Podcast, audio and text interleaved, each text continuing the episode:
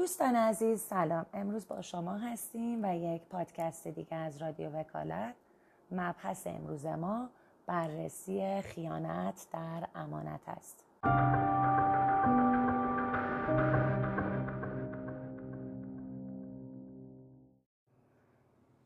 بزه خیانت در امانت داره عنصر قانونی، عنصر معنوی و عنصر مادی هستش. عنصر قانونی خیانت در امانت همان ماده 674 قانون مجازات اسلامیه که بیان می‌کنه هرگاه اموال منقول یا غیر منقول یا نوشته هایی از قبیل سفته و چک و قبض و نظایر آن به عنوان اجاره یا امانت یا رهن یا برای وکالت یا هر کار با اجرت یا بی اجرت به کسی داده شده و بنابراین بوده است که اشیاء مذکور مسترد شود یا به مصرف معینی برسد. اما شخصی که آن اشیا نزد او بوده آنها را به ضرر مالکین یا متصرفین آنها استعمال یا تصاحب یا تلف یا مفقود نماید. به حبس از شش ماه تا سه سال محکوم خواهد شد.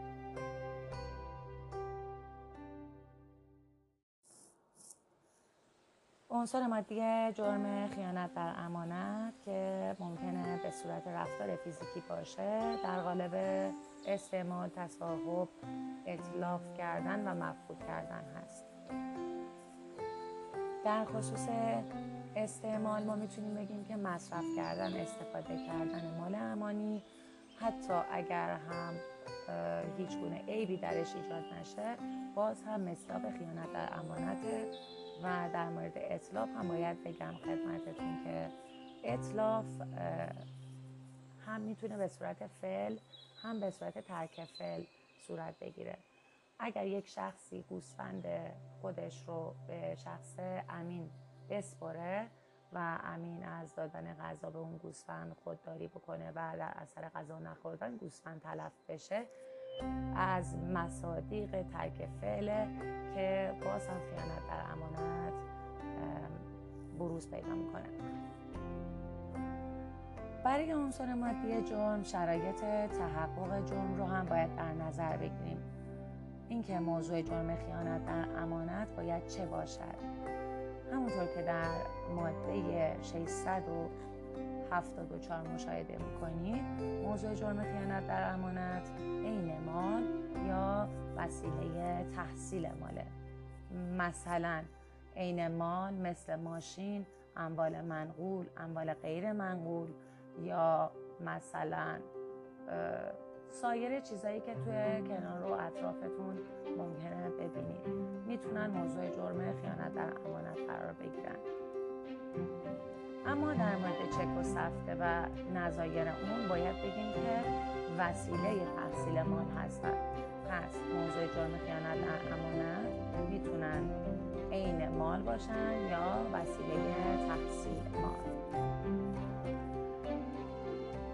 دومین چیزی که ما باید بهش توجه کنیم سپرده شدن مال به امینه یعنی بایست این عمل به همین شکل صورت بگیره. یعنی مالک یا متصرف بیاد به امین مراجعه بکنه و ازش درخواست بکنه که این مال من رو نگهداری کن یا این مال رو من به تو به امانت میسپارم. پس تصرف در مال گم شده خیانت در امانت نیست. همچنین اگر شخصی خود مالی را به دست آورده باشه در اون مال تصرف بکنه خائن در امانت نیست. نکته مهمتر از اون اینه که مال امانی باید توسط مالک یا متصرف قانونی به امین سپرده شده باشد.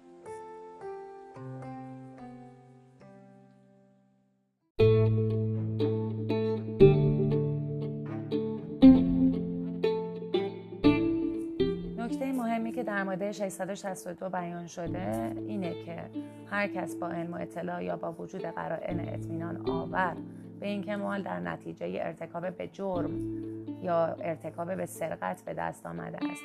آن را به نحوی از انها تحصیل یا قبول یا مخفی کند یا مورد معامله قرار بدهد به حبس از 6 ماه تا 3 سال و تا 74 ضرب شلاق محکوم خواهد شد.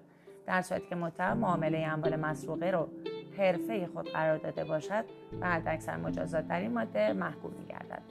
بنابراین این یکی از جرایمی است که ممکنه در خصوص خیانت در امانت مستاق پیدا بکنه. به این شکل که شخص سارق با مراجعه به دوستش مال مسروقه رو به, به اون دوستش میسپاره تا ازش نگهداری کنه.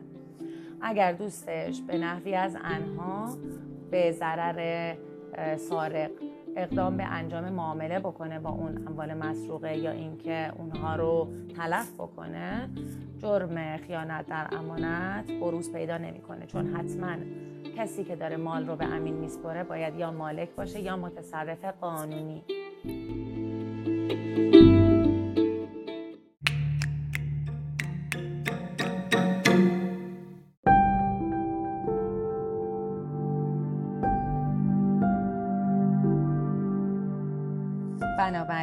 طور اجمالی باید گفت که خیانت در امانت با موضوع مال یا وسیله تحصیل مال آن هم زمانی که این مال یا وسیله تحصیل مال توسط مالک یا متصرف قانونی اون به امین سپرده شده باشد و امین هم قبول کرده باشه تا از اون به امانت مراقبت و محافظت بکنه. مرتکب جرم خیانت در امانت میاد بعد از این اقدامات با استعمال یعنی استفاده کردن تصاحب یعنی با اون مال مورد امانی برخورد مالکانه داشته باشه و بعد از اینکه مالک اصلی مال تقاضای استردادش رو بخواهد شخص امین سر باز بزنه یا امتناع بکنه از تحویل مال مورد امانی. اطلافش کنه تلف و نابود کنه از بین ببرتش و یا مفقودش کنه. مفقود کردن یعنی گم شدن مال امانی در اثر مسامحه و یا ناآگاهی امین. هرچند موجب زمان امین است.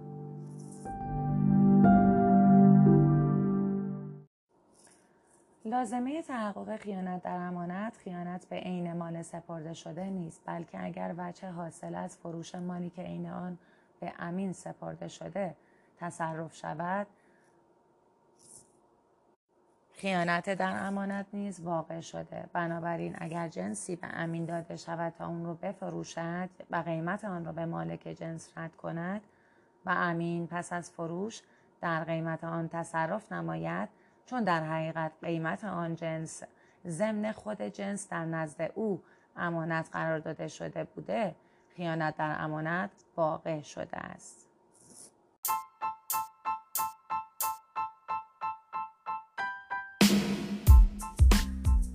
در خصوص فردی که به دستور امانتدار مال امانی رو میفروشه باید گفت که فروشنده معاون در خیانت امانت است. بنابراین اگر فردی مال خود رو به یک امین بسپره و امین به دیگری دستور فروش او را بدهد فروشنده معاون در جرم خیانت در امانت است.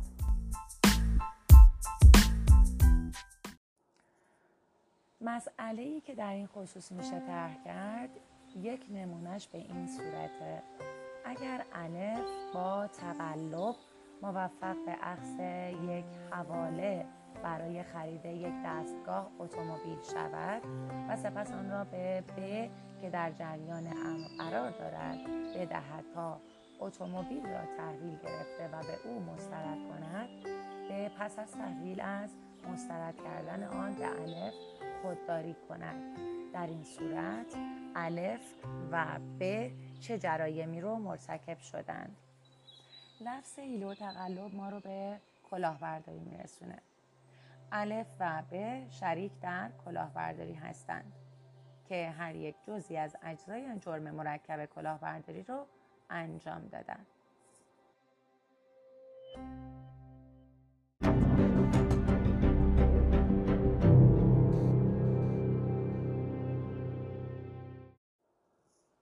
رابطه بین امین و دارنده مال یا صاحب مال یک رابطه است که در قالب یک عقد یا یک قرارداد امانی واقع میشه. حالا خود متن قانون هم اشاره به اجاره ودیعه و رهن کرده. در فراز پایانی ماده هم بخش آخرش تقریبا اسم عقد وکالت رو برده بنابراین عقد اجاره یکی از عقود امانی هست. در عین حال که یک عقد تملیکه یک عقد امانیه. تملیک بابت تملیک منافع به مدت معین اما در خصوص عین مستجره ید مستجر تا زمانی که داره از منافع عین مستجر استفاده می‌کنه. امانیه و به محض پایان قرارداد ید امانی او به ید زمانی تبدیل میشه. عقد ودیعه هم که به موجب ماده 607 قانون مدنی ودیعه عقدی است که به موجب آن یک نفر مال خود را به دیگری می سپارد تا مجانا آن را نگه دارد. بنابراین کاملا ید امانی ودیعه هم می‌بینیم. در خصوص عقد رهن هم به همین منوال و عقد وکالت هم به سبب اون اموری که وکیل در حق موکلش داره انجام میده به عنوان یک امین هست و در صورتی که تعدی و تفریط بکنه زامن است. اما در خصوص آریه هم که عقدی است که به موجب آن احد طرفین به طرف دیگر اجازه می‌دهد ید امانی مستعین کاملا مشهوده. بنابراین عقود قرار گرفته در شمول جرم خیانت در امانت. عقود امانی هستند نه عقود تملیکی. بنابراین عقد قرض یک نوع عقد تملیکی است و تملیک عین در مقابل تعهد رد مثل است از شمول بحث خارج است.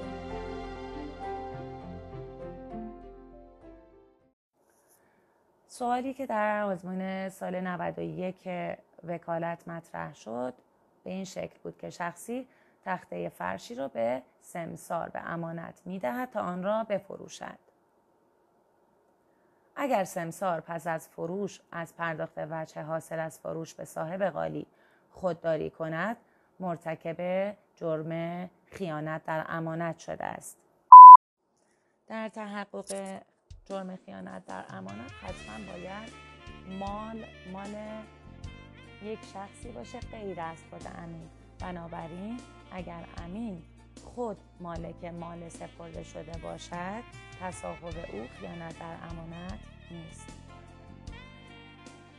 فرضی هم هست که اگر یک مالکی که ملک خودش رو به اجاره داده و مدت اجاره هم منقضی شده ولی مستجر از تخلیه عین مستجره و تحویل اون خودداری کنه و مالک متعاقب این امر با کلیدی که قبلا از اون خونه داشته خونه خودش داشته وارد خانه مستجر میشه.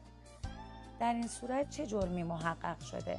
اینجا مرتکب رو می‌تونیم به حد که حرمت منزل غیر محکوم کنیم.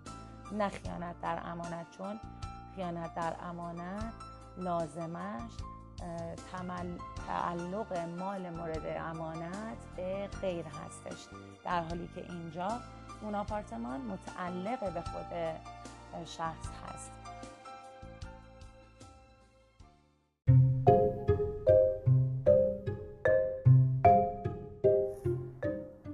خیانت در امانت در اموال مشا نیز ممکن است یا منتفی است در برخی اوقات منتفی است و در برخی اوقات ممکنه.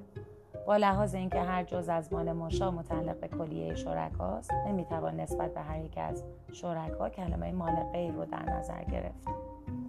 پس در اینجا منتفیه. اما با لحاظ اینکه در تمامی اجزای مال مشا شرکا شریکند نمی‌توان آن مال را متعلق به هر یک از شرکا فرض کرد و تحقق خیانت در امانت توسط هر یک از شرکا نسبت به مال مشا در این مورد ممکن است.